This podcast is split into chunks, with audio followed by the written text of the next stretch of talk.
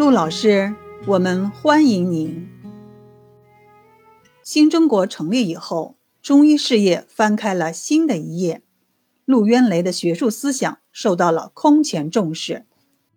一九五零年，第一届全国卫生工作会议邀请陆渊雷为上海特邀代表。他到北京时，会议已经开幕。当他走到会场门口时，里面座无虚席，已经是黑压压的一片。他立在门口，不敢举步。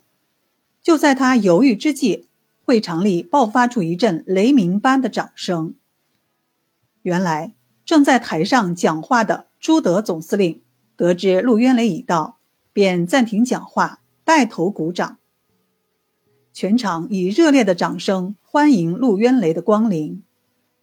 陆渊雷被请进会场，朱德总司令说：“陆老师，我们大家都在欢迎你啊。”然后会务人员安排他就坐，座位的旁边都是身着军装的解放军代表。这使他忐忑不安，因为他一生只会看病和教书，只与病人和学生打交道，不与军人来往。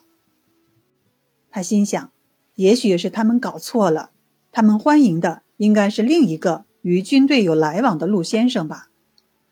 等一会儿要进行说明，把事情搞清楚，否则误会了，那将多尴尬呀！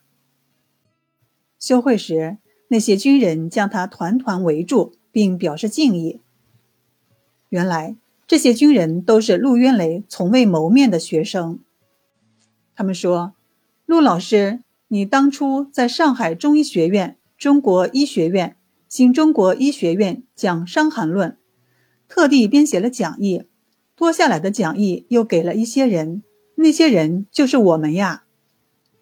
后来你办起中医函授部，在函授班里有很多学员，其中就有我们呀。你的《伤寒论》经释介绍了许多实用处方和经验，我们就是按处方治病。发挥了很大的作用。陆渊雷终于明白了。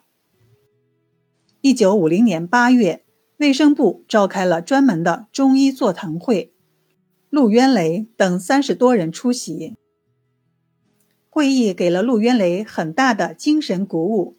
回到上海后，他积极地开展工作。他拥有上海中医的数个第一：第一届全国人大代表。第一届上海中医学会主任委员，第一所中医大学的筹委会主任等等。陆渊雷精神焕发，从不懈怠，为中医事业殚精竭虑，四处奔忙，直至病逝。